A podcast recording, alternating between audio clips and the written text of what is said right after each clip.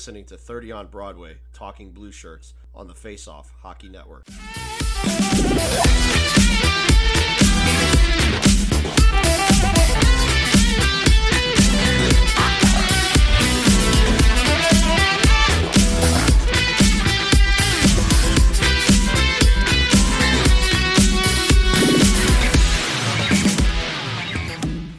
All right, hey everybody, we've got an absolutely awesome 30 on Broadway show for you today because um, we've got a special guest.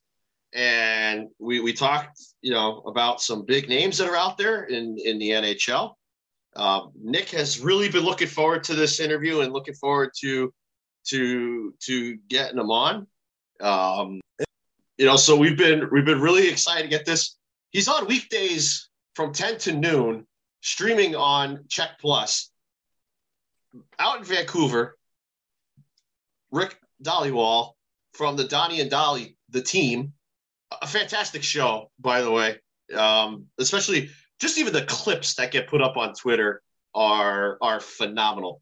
Um, just the energy and the the synergy between between the, the duo is fantastic. It's one of the best shows on there. And I'm not just saying that because Rick came on and, and talked with us for, for a half hour, but um, just honestly, it's it's a fantastic show. Um, so we we had a lot of fun. We, we just had him on, so we're gonna have him on coming on in a, in a few minutes. But we talked about uh, the the trade rumors because everybody has been talking about JT Miller. Everybody has been, uh, including us. Um, everybody has been talking about all these players for the Vancouver Canucks that you know maybe on the move.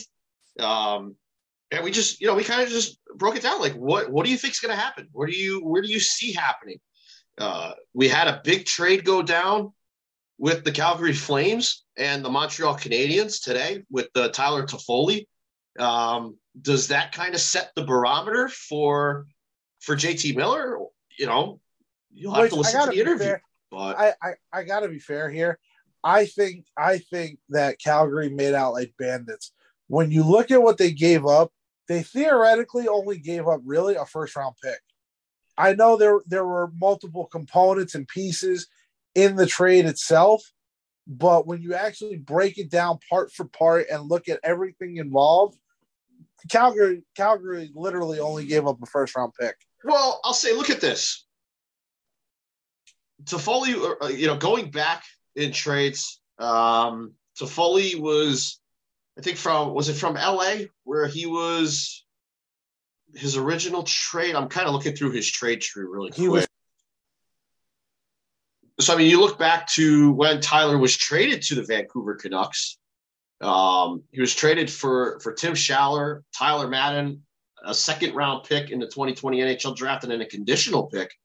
Um, that was back when he was traded to Vancouver, um, and now you see, you know, he's had some stops in between, but now you see um, Calgary uh, comes in, and and look, this is a to me this is a great trade for Calgary because they need a top six forward.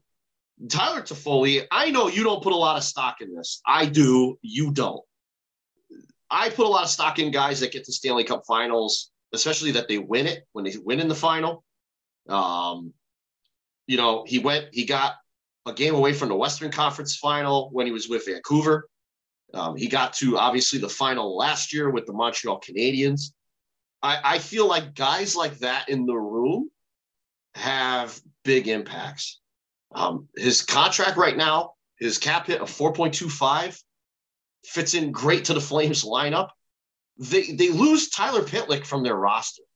I I mean, and they get Tyler Toffoli for the next two two years, additional years on his And deal. that's the other that's the other thing. I think that's why it's a home run for Calgary. They got a guy under And- cost controlled for uh, the next the next two and a half seasons. Not only that, but the other thing that a lot of people haven't talked about, the coach. That's right. And I, I actually tweeted it out today. He's reunited with the first coach of his NHL career. Yeah, who he won a Stanley Cup with. So look, I I I like I would have loved if the Rangers could have found a way to grab to grab Tyler Toffoli. Um, but Calgary really wanted him. I mean, the Calgary Flames, but it makes sense. The trade makes all the sense in the world. But now you wonder what does that what does that set in motion for the asks of some of the other players that are out there on the market right it's funny. We we actually brought that up with Rick, and one of the things that we did say was, it, it- you know, it, it comes down to cost control and and how much term and you know, and look, one of the players we brought up, JT Miller. JT Miller has less term on his deal, but is a much better player than Tyler Toffoli. Yeah, and and you know, for for Montreal, look, they don't need Tyler Toffoli. He's not part of their long term plans. Um, they now pick up, you know, I think I think they have like twelve draft picks this coming draft. And, and you know what? They're all in on the tank for Shane Wright right now. Yeah, and I mean, you be, know, but because- listen, I'll, I will clarify on this though. The the first round pick that they got from Calgary is top ten protected, which is, but I'm just, I'm shouldn't even about- matter. I'm just talking about this is it almost looks like Jeff Gorton is re-establishing his Ranger model Yeah, that kind of. for the Ranger rebuild. Where you know, Ben you know, Chiarot has been has been linked now to to trades. I mean, the trade rumors are flying off the hands. Let's just face it. That's that's largely what we're going to talk about today, and that's now obviously most of what we talked with Rick. Besides Rick giving huge kudos to the Rangers fan base, which was which was awesome. Um, but again, you know, Rick, if you are listening to this, highly recommend Chase Bridge. If you're going to go to a game at the Garden, don't sit under the bridge, sit on the bridge Yep. because the bridge is just I mean your bird's eye view. It's it's phenomenal. Um, it's Like just said, it's I- just I, I think you would agree with this assessment that the bridge is like sitting on the bridge is like having a scout's view of the game. yeah. I mean you're basically you you're if you're if you're sitting on the the broadcast side, you're you're eye level with Sam Rosen. And and I will said JD. Sorry, wishful, wishful thinking, because Yeah, Lord knows. but um but anyways so you know you're basically you're sitting eye level with them and you can see everything i mean you you can't miss a play up there on the bridge so it's it's phenomenal and, and i know when they were first designing it first building it people were you know, us included were like this is disgusting how could you take away from the ceiling the iconic ceiling of the garden and really it's just you know it sucks for the people that sit from like row what is it 15 or 17 back yeah, on the 200s and my- if you're in the my- if, if to put it in perspective, my father, who is a huge, um, I, I'm not gonna say he's a he's a boomer, but my my dad, gonna say he's very- a boomer, but he's a boomer. no, he he's very much he doesn't like change. He likes things the way that they are and how they were when he was growing up going to games. So he does not like the bridge. He's never sat on it, but he's had his view obstructed by it. Not a. That's the worst case scenario. right. Like he like my dad, I'll never forget my dad goes, I hate the new garden. I hate it. I hate it. You know, the the obstructive view, this is bullshit. wait till Like, they build the new new garden. Oh don't rumor, that. that rumor that always circles around every every so often. every So- about six years or so. Yeah. So look, the Rangers. Um, we haven't seen you in a while. We're gonna finally see you. We're launching this episode early because we had Rick on Monday night. Um, you're gonna have Boston coming into town. Finally, it feels like it's been forever. It feels like it's been a month since the last time we saw a Ranger game. And I'm very upset. Boston's why gonna be coming upset? to the garden and no Brad Marchand for Panarin to throw gloves at. Oh, oh, I'm so sad. Well, the I'm only so good sad thing, that Boston gets handicapped by having one of the best players in the NHL, regardless of his his antics, not in the lineup well, to give the only- Rangers an advantage. the only good thing is that he won't be in the lineup to punch Igor Shesterkin in the head.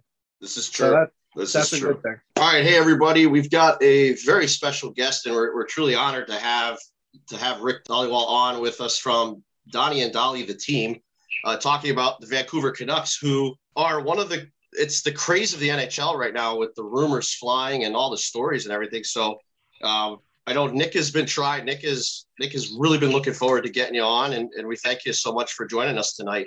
Well, I want to ask you to uh, a question first. And let, I, I, I got to get going here. I, I got to get this off my chest because on my on my bucket list is to watch a game at Madison Square Gardens. Uh, okay. Rangers. Yeah, I, I just think the Rangers fan base is is is an excellent fan base. I, I you know obviously you know we saw it firsthand with '94 when we lost game seven in New York, the Canucks did. And as a fan, that was demoralizing. But um, I just think the Rangers have an incredible, it's one of the best fan bases, I think, in, in, in the U.S. for hockey. Uh, I, I really like the atmosphere. I need to get out there. It's on the bucket list. I just wanted to let both of you guys know that. There you go. I, I will say this. I I've always loved the garden if you if you ever get to a game at the Garden, get a seat on the Chase Bridge. Okay. That to me is, yeah. is the yeah. best seat in the house now.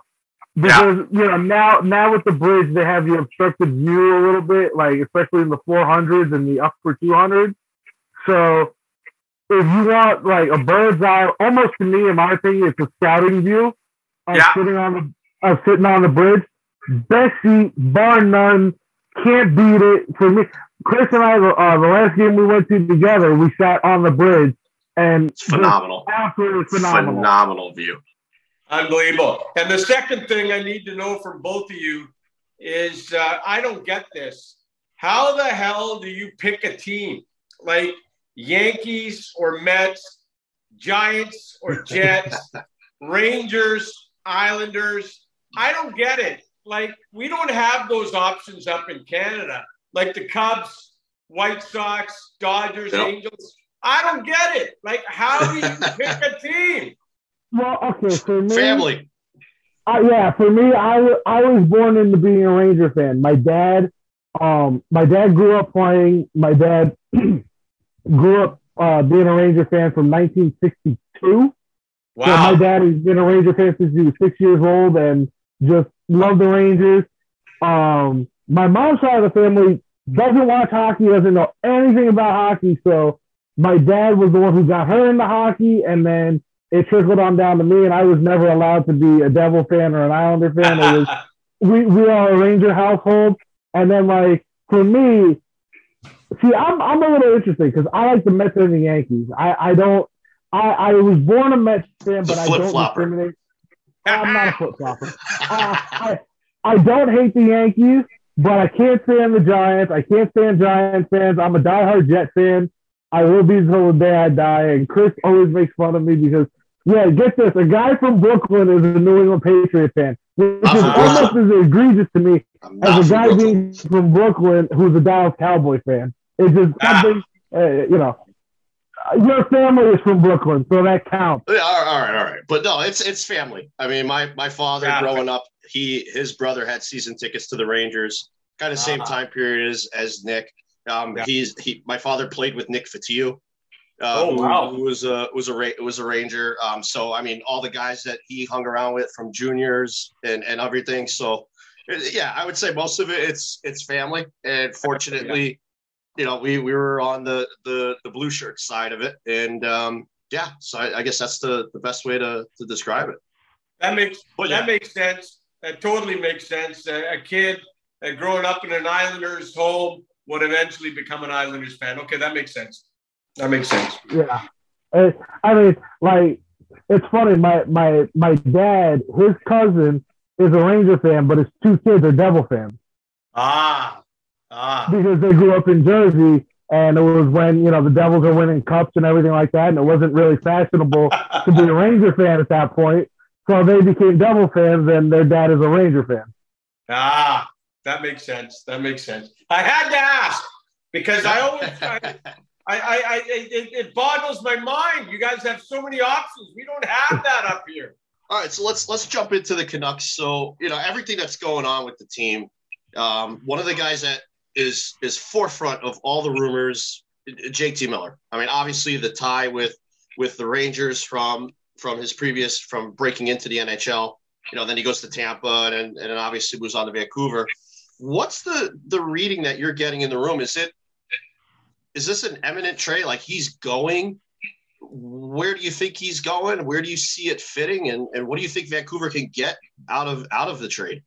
Yeah, that's a great question. And and you know what? It's funny. I look, JT Miller to the Rangers, when the first rumor started, the Canucks didn't have a GM at the time. It was about two, three weeks ago when Jim Rutherford was the president, hadn't hired a GM. Well, they got the GM now, Patrik Allvin.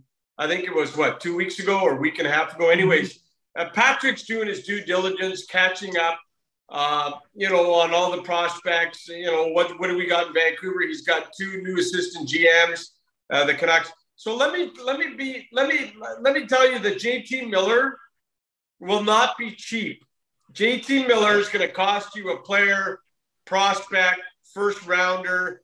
Canucks are looking for players in the uh, 20 to 25 age group. Uh, we've heard all the names. You guys got Braden Schneider, good Western Hockey League, good Canadian kid.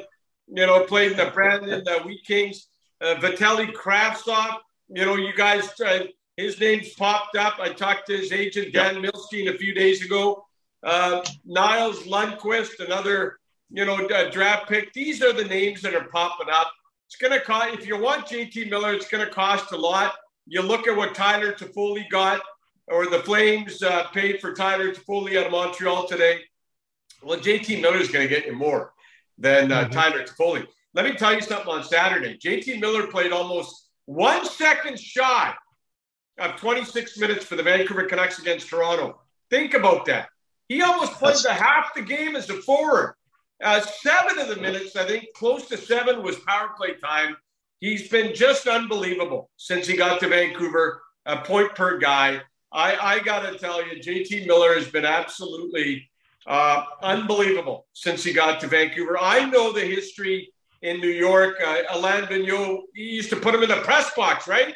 I, Alain Vigneault, he used to put JT Miller in the press, uh, press box fourth line. But all I can say is, is, is this to you that Vancouver's got a GM now. The trading deadline is still five weeks away. I don't see an imminent deal today or tomorrow. I, I see them listening. I, I, I, see the Canucks listening to offers on all their players. Uh, but uh, and I see Larry Brooks tweeting out stuff about JT Miller today. It's got all the Canucks fan base fired up, riled up. Uh, but this, that I call this Christmas in Canada, the trade deadline. it's Christmas for hockey fans because you get to hear a ton of rumors. Uh, you get oh, yeah. to hear this guy's name, that guy's name. I don't think the JT Miller trade is uh, imminent today or tomorrow, but as we get closer to the deadline, uh, the Canucks are listening, and uh, it's anybody's guess. Hey, let me put it to you this way: if you trade JT Miller and he's one of your best players, what message are you sending, right? And they're kind of floating mm-hmm. around the playoffs still. They're not out. Five points out of the wild card, five points out of third place. Every guy in that dressing room wants to make the playoffs, you know, regardless of the fact if the odds are good or not. So I, I just think that right now, the Canucks owe it to everyone in that dressing room to give the, the playoffs uh, the best kick of the can they can. There you go. Yeah, no, I, I, I, am with you on I that. definitely, yeah, I definitely agree with that because I, I think it's one of those things where, like you said, what kind of message does that send? And like, that's almost, you know, what kind of culture are you trying to build? And, and something like that could really demoralize a unit. And I, I look at JT Miller and I, and first off, I am so thrilled for JT, honestly, seeing what he's become in Vancouver, because this is the type of player that I think so many Ranger fans, myself included, thought right. that he would become in New York. And I don't think he ever really got that opportunity. And I mean, he had maturity issues in New York and he needed, I think this was one of those things where he needed time to go away and grow and yeah. really mature as, as a person, not only on the ice, but off the ice. Right. So I think Vancouver's been kind of an ideal destination for him because he's got he's gotten quality minutes and he's gotten to you know grow outside of outside of the microscope that is New York. And I right. mean, being in New York City, and look, compared to Vancouver, because I, I know being in Canada, the, the microscope, especially for hockey, is right on you. But being, you know, a first round draft pick in New York City, with all the expectations around the New York Rangers all the time, yeah. It, it, it's definitely not the ideal environment to try and develop. Yeah. So I, am oh, really seeing that now. yeah. Yeah. I mean, exactly. Like you're seeing it now with Kaapo Kakko and Alexa Yeah, Like it, so I, I am really, I'm really thrilled to see what Jason Miller's developed into. I look at him and I wonder this because I and I thought about this for a while, and you can tell me if I'm just crazy for thinking this way. Right. If Vancouver does move him with a year and a half left on his current deal, are they doing it because their prospect pool isn't exactly top notch and they're looking to kind of reload there? And right. also, they, they're trying. They don't think that JT will re-sign next summer if they have if he has the opportunity. So they want to try and rebuild that prospect pool a little bit, and also keep players here who want to be here. Yes, yes, yeah. I, I and I got to tell you something else. You guys had JT Miller there. You drafted him 15th overall in 211. You know what he's about. Like, I mean, I I, I got to tell you something about JT Miller. He's the type of guy in the playoff series that can win you a game seven. He cares. He hates to lose. Uh, you know, like, and his contract's up in a year and a half, guys. His new deal at the rate he's going, he's, he's going to get some good money on his new deal. He's going to get, oh, for sure. you know, he's putting himself in a position to do really well. He, his numbers at Vancouver have been tremendous. Uh, you know, he, he's kind of a lightning rod for the Canuck fans. Sometimes, you know, body language and you know people get pissed off or whatever. But by the same token, like I, he he cares. He hates to lose. That's a great quality to have, especially in the playoffs. I think you win with guys like JT Miller. You win with guys. He's the type of guy that can put your uh, put a team on his back and, and get to a playoff round for sure. I mean, there's a lot to like about this guy.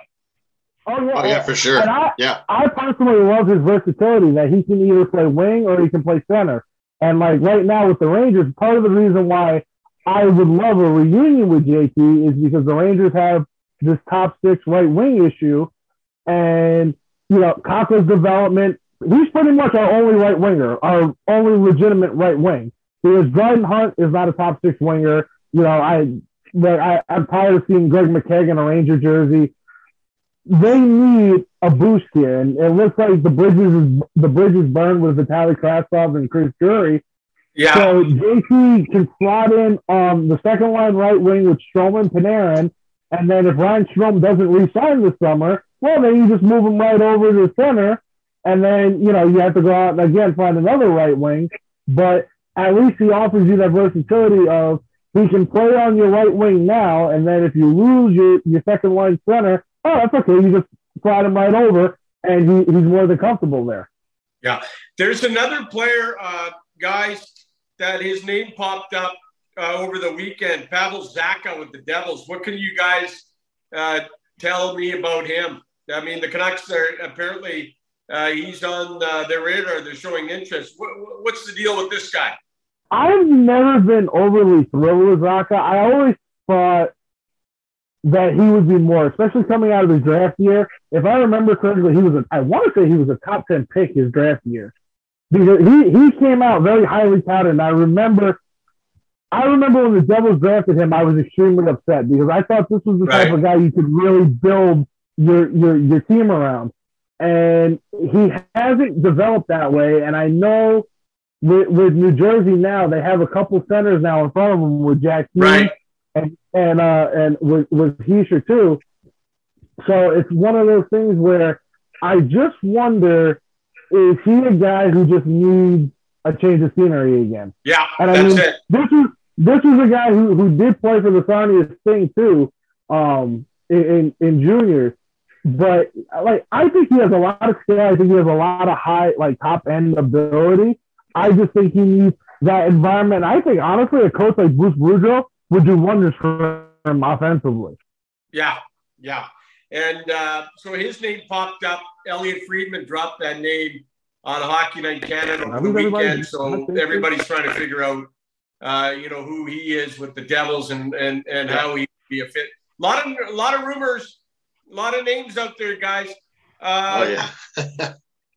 and you guys are in uh, one hell of a tough conference. Like I don't know who the hell's coming out of the East. All I know is that in the first round of the NHL playoffs of the Eastern Conference, four very good teams are going to be out. Oh yeah. Uh, uh, well, I mean, you just look at it now. Pittsburgh, the way Pittsburgh's turned their season around. I mean, yeah. I, I, I was I would never go against Sid or, or Malkin just because how great they are. They're Hall of Famers. Everybody knows how great they are. I didn't see Pittsburgh playing this well, especially with Tristan Jarry in net and after what he showed last year in the playoffs. I did not think that this was going to be possible. I, I give all the respect in the world to Mike Sullivan because he's got those guys playing at an extremely high level. Right, right. I, I just think uh, the, the Eastern Conference, when I look at the top five, six, seven, eight teams, my goodness, like it's yeah. not, it's uh, the, the West is not as good as the East, although the Avalanche have been on fire. They're, I think they're 33 and three in their last 36. So, but the Eastern Conference is just stacked, stacked. Yeah, it's going to be. I mean, the, the playoffs are going to be a buzz saw. I mean, you're going to see, you know, right now, depending on how things shape up. I mean, the Atlantic Division itself, their first round matchups are are going to be. I mean, Tampa, Toronto. That that's that's a highlight reel series just waiting to happen. Um, you know, Florida doing what they're doing, they look like they're they're right there to take the jump. And then, like Nick said, you know, Pittsburgh, you know, everybody wants to count Pittsburgh out, but you really can't because they always just seem to find a way to to, to get there. And the way they're playing is has been, you know, nothing short of, of admirable. Um, to kind of piggyback on what you mentioned earlier about JT Miller, you know, is it possible that the Vancouver Canucks could just look at this and say, you know what, we're right. You know, the, the Western Conference isn't as as slam shut. You know, there's there's still wiggle room to get into the playoffs. There's still the ability to possibly make some noise. You know, two guys that are constant, like we, we've been talking about JT Miller, but now another one also Conor Garland, who has yeah. been one of the one of the top producers for the team. You know, do they just say, you know what, we're within we're within that striking distance as they close in on the deadline, and they say, you know, we can't make these moves. How could we justify making these moves right now unless the barn doors are blown off of them and they oh. roll with it and try to make a run here? And you haven't mentioned uh, Brock Boeser, who's got a right. you know, qualifying yeah. contract offer at seven point five million. Um, yep. There's another player in Vancouver that I think somebody said was on the Rangers' uh, radar was Luke Schenn, the defenseman, who's having, you know, a, a pretty good season here in Vancouver, yep. and, and, he constantly leads the Canucks in hits per game. He had seven on Saturday. Uh, I think a week ago he had a, a team high, tied a franchise record which he set in 219. Luke Schenn hits. He's versatile. He, I mean, he, I mean, this is a that's a guy that is drawing a lot of interest as well. So there are guys in Vancouver that uh, are drawing interest around the league. And but here's the problem in Vancouver, guys. Until the team knows they're out of the playoffs, why would you move any of these guys and destroy the morale of the dressing room? Oh yeah, yeah. That's that's the thing I wonder is how do you do that, and then what's that? What message are you sending not only to to your fans but your organization and your, yeah. and your the players that are still there? Yeah. Thinking, uh, if you do that, what does it say to that Thatcher Demko, who's literally dragging this team a la almost a Henrik Lundqvist style, dragging this team, kicking and screaming to, to be relevant? Because I, I watched the game Saturday against Toronto, and that third period, and I know Toronto was good, and Toronto's a very good team. Offensively, they're dynamite. Yeah. But Vancouver couldn't get the puck out of it. They played a 20 minute penalty kill. They could not get that puck out of their zone. I I hadn't seen something like that since Alain Vigneault was Rangers head coach, and the Rangers would have a you know a three two lead going into the third period. That was what it reminded me of. It was absolutely insane. And Demko, and I love this for fantasy reasons because I am a Thatcher Demko fantasy owner. Oh, absolutely stonewall believes. It was. I mean, he is putting together one of the best seasons I've seen in recent memory, and nobody's talking about it. Thatcher Demko is is uh, right now for me top five goalie in the National Hockey League. He is just like what he did Saturday. 51 saves. Only two Canuck goalies have ever had over 50 saves in franchise history. It was Demko and it was the Roberto Luongo. Can you believe that? Hey, you guys have a, a, you guys have a damn good goalie too. I've seen him do stuff like that this year. You know. Yeah, I mean that. Uh, like for me, if I had a vote for the Vezina, my three finals right now would be Shesterkin, Demko, and probably Juuse Saros. Like I, I really love what the Juice has done in, in Nashville, but I mean, Demko to me, the only the only reason why I don't think enough people are talking about him is probably because the wins aren't where they, you know, by his numbers and by his play, the wins aren't exactly reflecting that. But again, I look at it in a baseball sense where Jacob DeGrom won the Cy Young being 13 right. and 13. And it was just one of those things where you can't fault him for the wins because the guy is doing his part. He's doing literally everything possible, but you got to help them out at the end of the day. Oh, yeah, big time, big time. I, I got a question for you two because I, I am looking far um, at the Rangers because I, growing up, I, I was a, a, a, don't tell anyone this. Uh, you know, after the Canucks, uh, you know, the Rangers. I, I remember the '79 Stanley Cup Final. I don't know if you remember it. It was Montreal, the Rangers, John Davidson, and that Ron Duguay. Yep. Uh, all those guys. It was such a good team. It was so much fun, and uh, Davidson was good.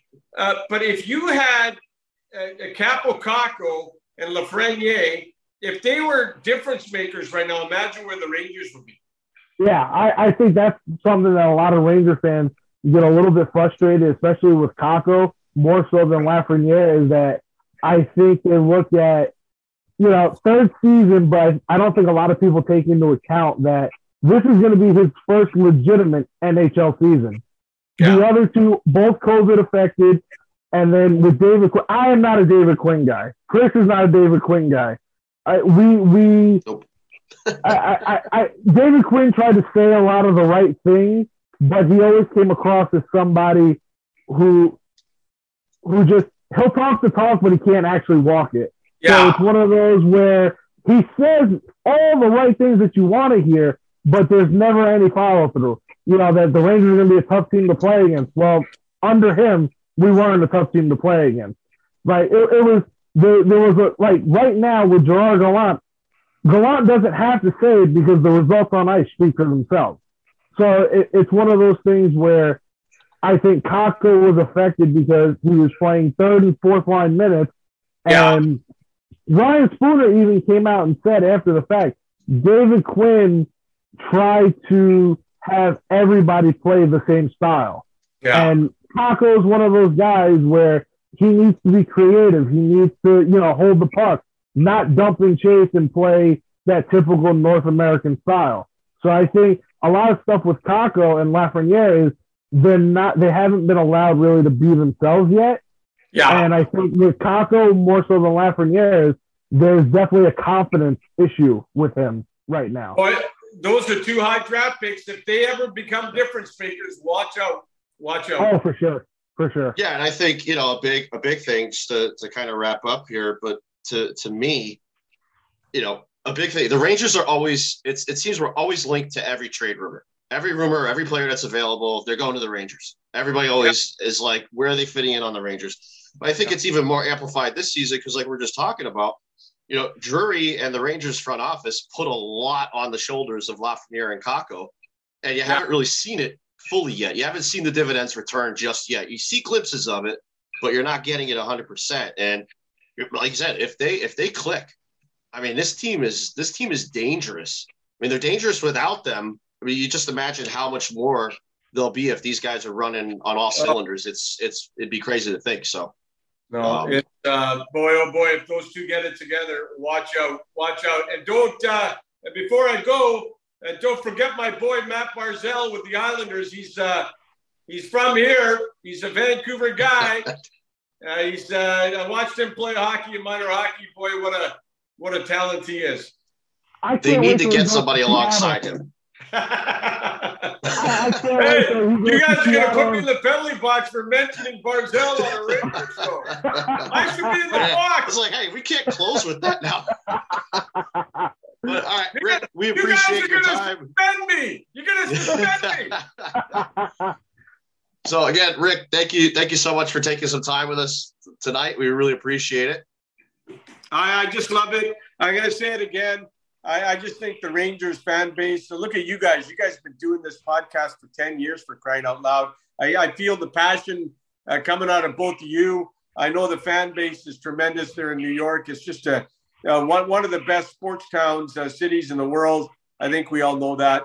And uh, it was just a pleasure uh, for me to come on with both of you guys. I appreciate Thank it. Thank you appreciate so much. It. Appreciate it. Thank you. Take care, guys. You too. Thank you. All right. So there was Rick Dhaliwal from Donnie and Dhali, the team. A phenomenal interview you know, a big thanks to Rick for joining us and taking some time out of his busy day. And what better than to hear from one of the main sources and all the rumors and everything that are flying with Vancouver and obviously the link to JT Miller and the Rangers than than Rick. So we, again, you know, we're thrilled that he came on and, and spent some time with us and uh, kind of muddied threw us with some some audio issues on on the other side of the house, but we got through and uh, hope you really enjoyed the interview. Now let's take it away with the rest of the podcast here? We've we've sat idly by as the Caps have played games, the Hurricanes have played games, the Penguins have played games and don't seem to be losing right now. Um, and the Rangers are sitting right now in third. No surprise. You kind of figured there would be a little bit of a fallback when you've got everybody else catching up. Outside of the Washington Capitals, who are in trouble right now, I'll I'll be one to say it. The Caps the are in trouble the Washington Capitals right now are big Tom Petty fans. They are. They apparently want Marc Andre Fleury multiple times, and he has multiple times said no. Um, I mean, hey, but it's it's Washington's interesting. They're kind of falling back to where we thought. You know, this was. You know, we had Jake Hahn on, not to name drop yeah, a lot is, of people, but we had Jake on. We we you, me, and Jake agreed that this might be the year where the Caps take a step back.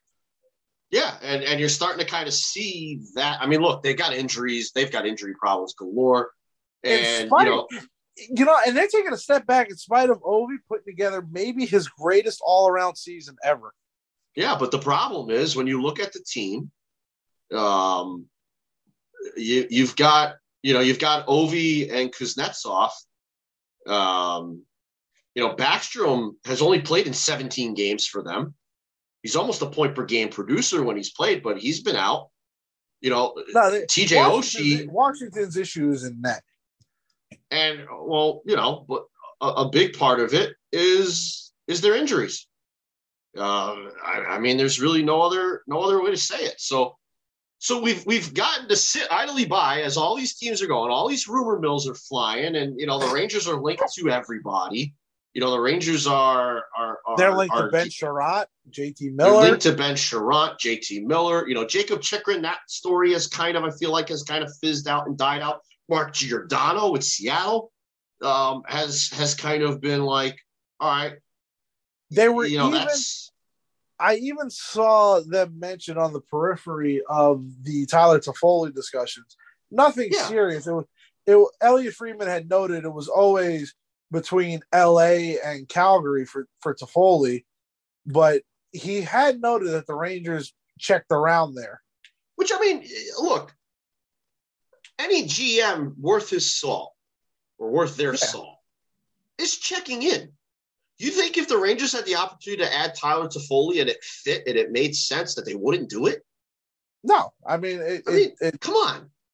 You know, for a team that is right wing challenged right now, Tyler Toffoli slides right in, and you know you can play him on that top line with Kreider and Zibanejad. But the interesting thing that that did come up, and and uh, you know we talked about the Tyler Toffoli trade with Rick.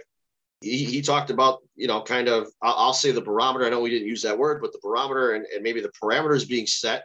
And then there were a couple of names that came up on the Rangers side of the house that I, I know right now. I think one of them is a no-fly zone at all and I know everybody probably would love to get their hands on him because I think his stock is skyrocketing, and that's Braden Schneider.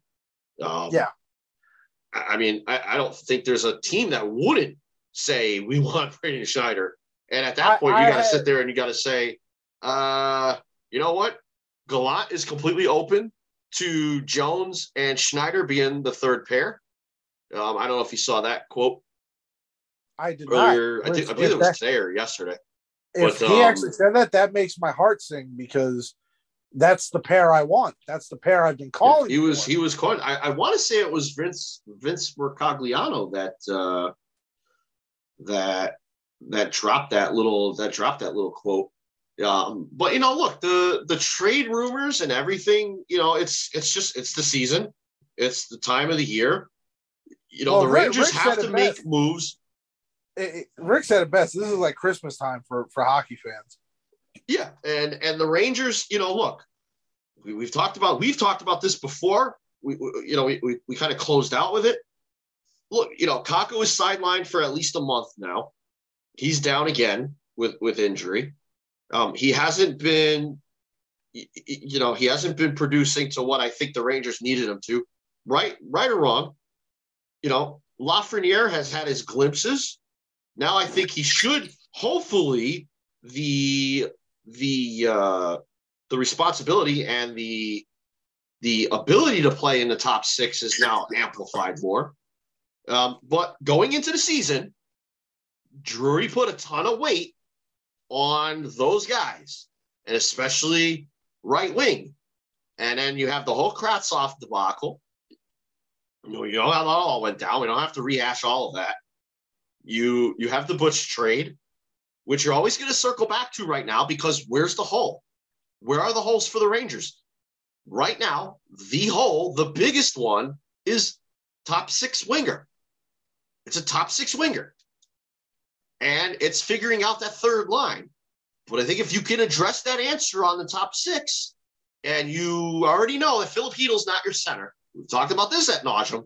Filip Chytil's not your center. You got Barclay Goodrow or Morgan Barron. That's your center and then you can kind of set things in motion a little bit better there. But whatever combination that they've tried to like plug and play in there so far with with the kids and, and all of that, outside of Barron and Goodrow, who I think have looked really well together, um, it, it, really hasn't worked. It hasn't had a sustainable impact uh, on the roster. Um, so, you know, right now, right now it's it's the, the, lineups in practice were on the third line Hunt, Chytil, and Gauthier. Woo! Which I I I can live without. I can live without Julien Gauthier. Yeah, I mean, I'm I'm kind of done with the whole experience uh, ex, experience experiment. The kid's got incredible speed, incredible. He he could drive to the net, but it's it's like you might as well not even have you might as well not even have a stick in your hands you might as well have no hands because you don't do anything with them. I mean, he had actually, I should, I should rephrase that. He had a mind boggling. I thought I was dreaming. What was it? The last Ranger game that was ages ago, where he actually finished, and we were sitting there going, "What the, Julien? What? That what happened?" Yeah, it, it, Julien Gauthier has. He's literally become a poor man's Chris Kreider and like the the yeah. Kreider that couldn't finish. And and the problem there is right now you have to because of Kakko being out, and because you don't have that answer at the top six right wing, you have to have Goodrow there where he should he should be your third line center. Chytil should either be on the wing or they're using him in whatever trade to upgrade that right wing spot. And you you you have you know, ideally you would have Kakko back in the fold, or you, ha- you have Barron up in, in the roster, and then your fourth line is Rooney, Hunt, and Reeves. I'm I'm totally on board with that. I'm flying high with that fourth line. And then you've got a top six. I mean, you know, again, you look at it. You add if you could have added Tyler Toffoli to that top six, that answers a lot of problems. If you could add any of the big names or the names that are out there, you know, the Pavelskis of the world, you know, guys of that wait, nature. Wait. I'm, I'm starting to wonder with the way Dallas is kind of getting their game back a little bit. I do I do wonder now what becomes of Pavelski. Does Dallas sit there and go, okay, do we trade him or do we, you know, you know, and we brought it up with Rick.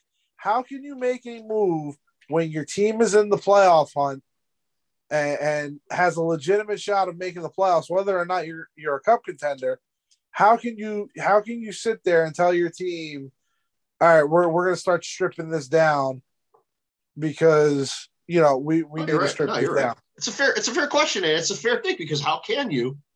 I, I mean, the one thing for me with Dallas is Dallas has been up and down. I mean, they've had their streaks where they looked like one of the best teams in the NHL, and then they go on these stretches. I mean, they're horrific away from away from home ice. Um, yeah, they're seven and three in their last ten.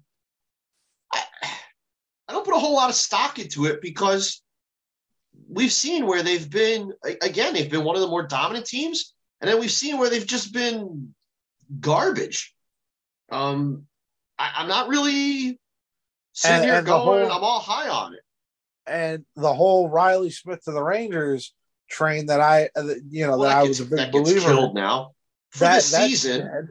but it's only dead for this season though. And Yeah, that's where but, you know- everybody's you know, a lot of people are saying oh it's dead it's never going to happen.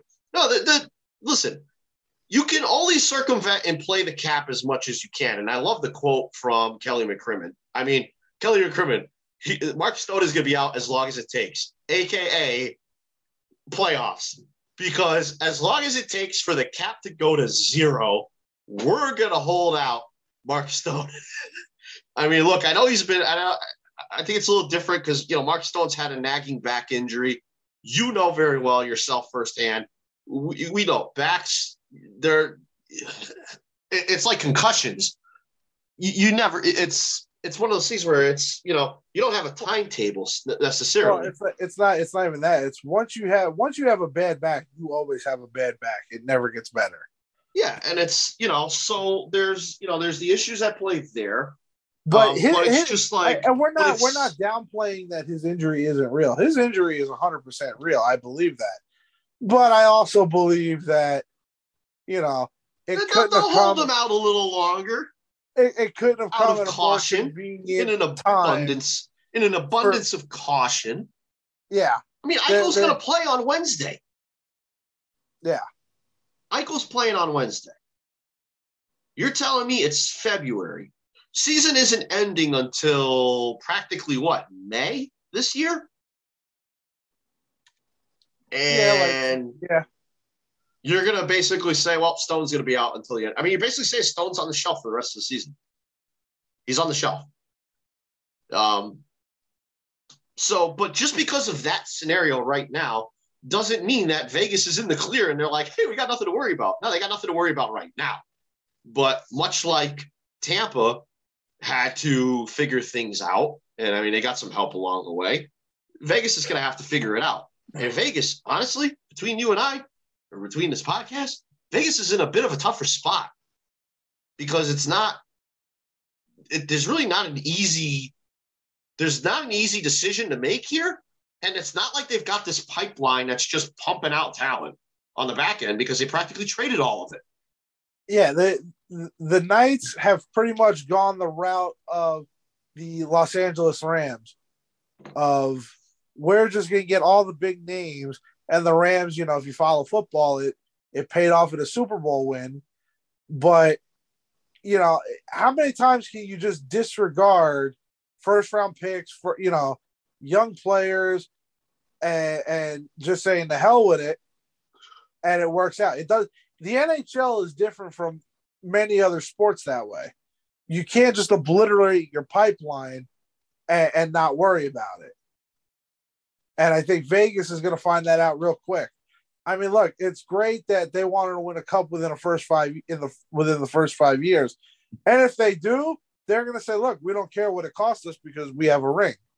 But if they don't, boy, oh boy, that team's going to be miserable for the foreseeable future. Yeah, I mean, you know, fo- football. And first, of all, just to kind of piggyback off of that, awesome for Matt Stafford. Awesome for Matt Stafford. And I know we got a lot of Giants fans that listen to this podcast. Odell Beckham, you had to feel for the guy. He looked like he was ready to ball going into going in, and he was. Yeah, he two was catches, fifty-two yards, and a touchdown. I mean, he was gunning, and people, were, you know, you had the bets, the betting odds going in on all the different apps, and people. Odell Beckham was being thrown into every kind of parlay and everything you could imagine, and then for that to happen, and then you know, for for Ellie to sputter, the game was weird to me. I, I don't know this Super Bowl, it really didn't cook until the end, and Yeah, then wa- it, it became an awesome game. The The the, the ending that- of it, The only thing that irritated me about the Rams winning was that I did not think that Sean McVay deserved to win. The way he coached, I did not like the way he coached that game. yeah, it was it was weird, you know. And I I actually texted you, and I was like, all right, like what is it?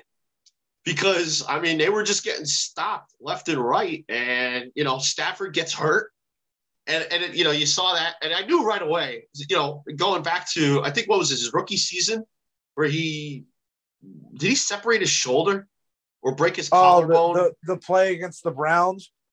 and then he came back in and threw the winner, the game-winning Well, no, he touchdown never, he never he never even left the game. He got hit the very next play. He completed the pass. They went down. He got hit. He really got hurt. He jacked up his arm. I don't remember yeah. if he separated his shoulder. yeah. Very next play, he threw a touchdown pass to win the game. Yeah. So it was just awesome to see. Look, I think the Bengals, Joe Burrows, you're you're in you're in good hands. Uh, you ain't got to worry. You know, sucks that you know what 33 years they've been waiting. You know, they haven't had a chance to get there. Matt Stafford has literally been living in mediocrity of Detroit, and to see No, him no. get a chance Worse than mediocrity. yeah, I mean, just you know, I I'm just happy for Matt Stafford that Detroit didn't get to waste another career. How about that? Yeah. They Yeah. wasted Megatron. Barry didn't waste- Megatron. Yeah, know, I mean, the, the list goes on and on. They didn't get it. They Matt Stafford got it. Um, and then you know Odell Beckham on the sideline, bawling his eyes out. You know, that's baseball, Suzyn. oh God. I don't know. Well, you know, we- that's still that's the only baseball talk that's going to happen this year. Yeah. Yeah. Pretty much the way it's going. Like I said, give go. me the eight, give me eight and a half billion dollars. I'll They're not giving you eight and a half billion dollars Well, to settle should. their their squabbles. They'll give you. They're gonna give you one of those those new hats that had was was that a spoof by the way? Those new hats that they came out with that had like the hole in it. I don't know. By the Did way, I gotta you. I gotta ask you. What was your favorite commercial last night? The the Arnold Schwarzenegger Electric Oh, Avenue, the- the the BMW one. That one was Dude, fantastic. Him singing Electric Avenue was one of the greatest things ever. And that car was sexy as hell. I I was done. I was tired of the electric car commercials by the end of it. I was Dude. tired of it. do I even need to tell you what was my favorite, or can you actually guess it? Can I guess what was your favorite? I don't really remember that many of them, to be honest. Just just knowing me, as long as you've known me. Um, I, I don't know. Uh, the Sopranos one? Bingo. I see. I was wondering if you were going to be annoyed with it. No, I I thoroughly enjoy. Dude, Meadow, Meadow. Oh come on, smoke. Still smoke. Yeah, but I was kind of like, I mean, I, I kind of like the the Austin Powers one was was was kind of funny. The Austin But at that Powers one was good too. But at that point, I was kind of just like, I, I was kind of done with it because there was so many. Yeah, they. You know, they- it was they- like I think was it last year? Like was all the pandemic ones, and it was like resilience and all that. I think uh, I can't. I don't remember exactly off the top of my head, but like that nonsense. The Andy Richter with the Caesar salad one was like dad joke funny. I like was laughing hysterically at it. It was oh, so you know stupid. I also I also enjoyed. There were too many crypto commercials too, but I really Yeah. enjoyed the Larry David commercial. The Larry David commercial was was really good.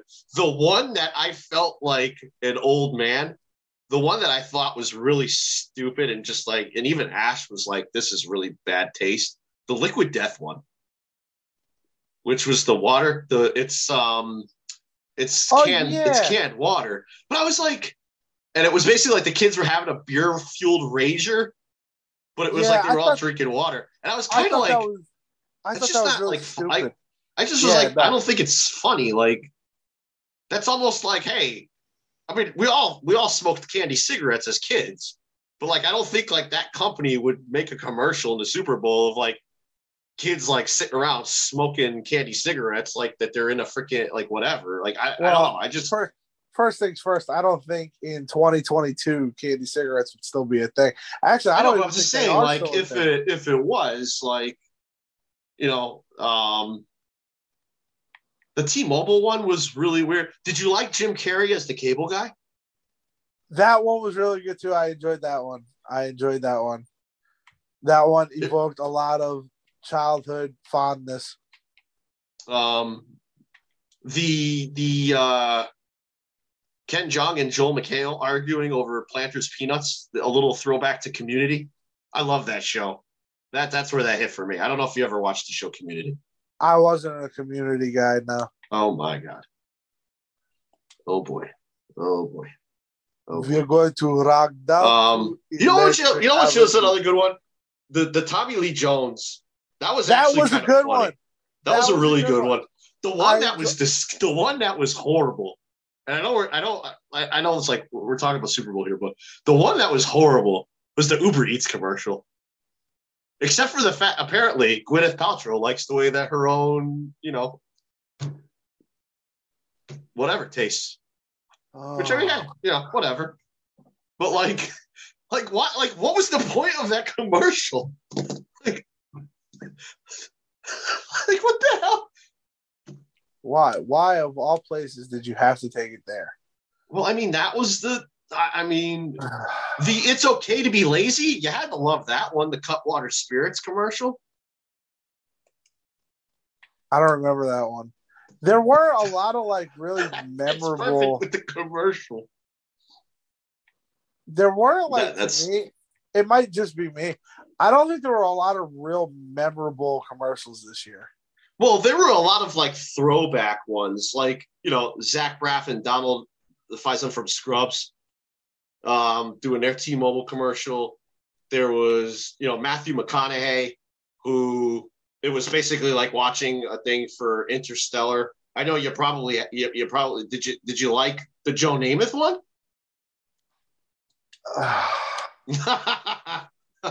well, or like the, the the one that was really weird and it was really kind of like uh the MetaQuest 2, the uh, virtual reality one with the animatronic dogs from the from the pizza restaurant or whatever. I enjoyed a- the I enjoyed the one Kia commercial with the elect the the Robo Dog. Okay, I mean, I, That- but I was kind of like done with it at that point. So was I. There were there were way too many electric car commercials. That like you you could tell. Well, look, I thought there was an overload of of crypto commercials and uh what you gonna call it? The coin, the Coinbase commercial that made no sense at all. And yes, I scanned the QR code, and yes, it crashed on me. Uh, of I didn't course. get it to work. Um, I, I, I, you know, I thought there were some good ones. You know, the Sam Adams Boston Dynamics robot one was kind of odd. Um, Seth Rogen and Paul Rudd with their Lay's potato chips. That was That a bit one winded. It was it was a little bit winded. The uh, the salt and pepper push it fl- flaming the hot Doritos. That's what I mean. There was a lot of like kind of throwbacks, and then you go into the halftime show, which was you know I can't believe Like- we're actually before we have Rick on, we're breaking down.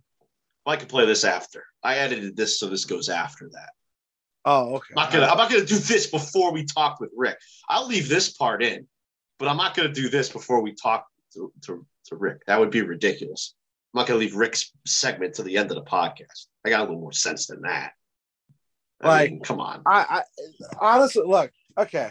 Look, I personally, you you know this. I am a die, and for those of you that are listening that don't know this, I am a huge diehard Prince fan. I love Prince. I will forever love his music. His music has gotten me through some of the hardest times in my in my life. Um, I will forever love the 2007 Super Bowl halftime show with with with Prince. I thought he absolutely killed it. I mean, he even sang "Best of You" by the Foo Fighters, which was phenomenal. And then the man topped it all off with singing "Purple Rain" in the rain. In the rain, like you can't script it better than that. yeah. So Look, that- I mean, That for me will always be the greatest Super Bowl halftime show ever, just from a personal standpoint. This year's phenomenal, absolutely awesome. Brought me back to some of the best times in my life. Like I was jamming to it. Like I was, I was, I was feeling it. I mean, Chris. Just I'm gonna give you a peek behind the curtain here. Chris never saw the in the club video ever because yes, I had no- did. you, he you so had you're no being stupid. why he had no idea why Finney was upside down. No, at first I was like, why the hell is like at first I was like, oh wait a minute. And then I said that in the chat, and I knew I said that because I knew it was gonna piss Jay off. Because I knew Jay would flip out. Just just Look. seeing that, like, really? Like why? Right. I was just like, dude, I was like, how are you gonna say that? Like, seriously? But look, Get Rich or Die Trying was like my workout music during hockey. That whole album. I mean, come on. Like, you I didn't mean, get I- goosebumps when they played freaking when they when Dre and Snoop started. I mean, come on. oh, dude, I I loved every second of that halftime show. I mean, Kendrick came out. We gonna be all right. We gonna be all right. Like, I was, I was, I was in on it. Like, you know, trust me, because like I, I, I, I, I bumped to some Kendrick. Okay, I mean, look, ain't like, dude, I was California Love. Like, I was in. I was, I was all in on California Love. I mean, still, still Dre. I mean, dude, Dre? what what a banger! Like, still, you know, still puffing his leaf, still not loving police. It's the mm-hmm. DRE. You know, it's just man, come on. I mean, come on. But yeah, no, it was, you know, it just it took you back. You know, I gotta tell people. I gotta tell people right now that your age is showing that you really need to eat a banana. Like you really need a Dude, banana. it's so bad right now. It's so bad. like you need some. I just got the absolute worst. The Like- absolute worst. I feel like Joe Burrow laying on the field, grabbing his leg, like my leg. Also, you're the you're the SpongeBob guy.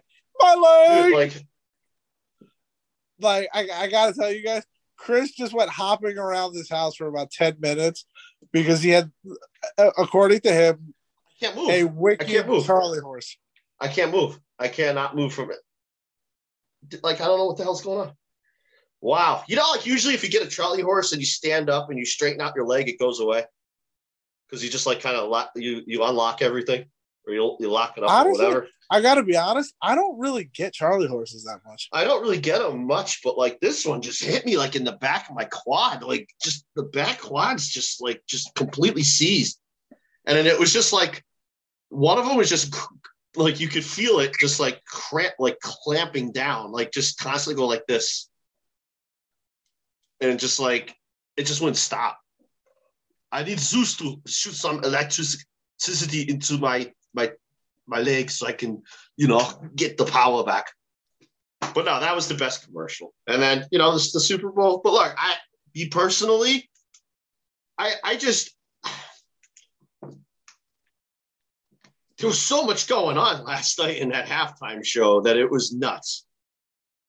I just to me, you have a guy that could go out there and do it all himself for 13 minutes or however for whatever amount of time that he was out there and just deliver a crushing performance and then to have you know it in the in the rain purple rain in the rain on that stage that was literally like ice it was just insane it was just insane but right. i will say You, you just brought up the Goosebumps. 07 show while talking about last night. goosebumps Did did the Goosebumps Charlie horse everywhere. go to your brain?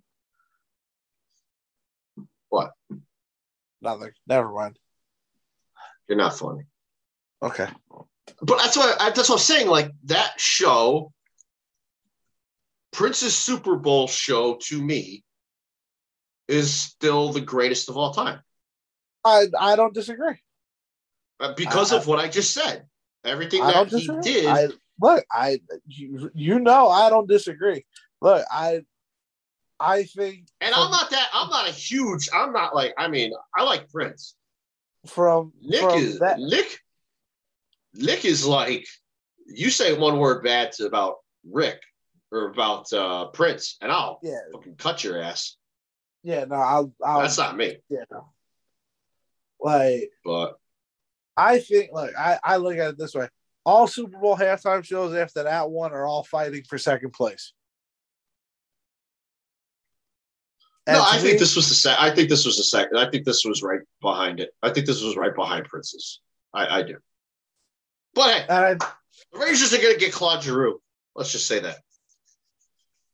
You know, no, I think I, I I'm pretty convinced that Claude Giroux is going to be a Colorado Avalanche. oh boy, oh boy, oh boy, oh boy. I mean, you know, look, I I, I look at. I mean, look, is it the Rangers? We, we know they got to do something, right? We, we know they got to do something. And whether it's something to bring internal changes, you know, for internal players like uh, Morgan Barron, et cetera, you know, Schneider Jones on the third pair, you know, whatever. The Rangers aren't going to sit idly by and go into the playoffs sitting there saying, we're good because they know they're not. At least they should if they're smart. And and I don't think when you do what you did in the offseason and you make the moves that you did, notably uh, and obviously with the front office, you didn't do that to just continue to stockpile talent. You did that at the point where you said our window is now. We want to go for it. The time is now. And I have a problem with that. Look, this isn't a team that's five or six players away, as some will like to say. That's ludicrous. They're not five or six players away. They're two to three. Two to three moves. One is a big one, though, because it's top six right winger. That's a big move. And then you have to address Strome at your center because you have to retain Strome. So whatever you do on the, the top six winger has to coincide with retaining retaining Ryan Strome. And then you worry about the rest. That's that's going to make it a little bit of a difficult job for for Chris I mean, Drury.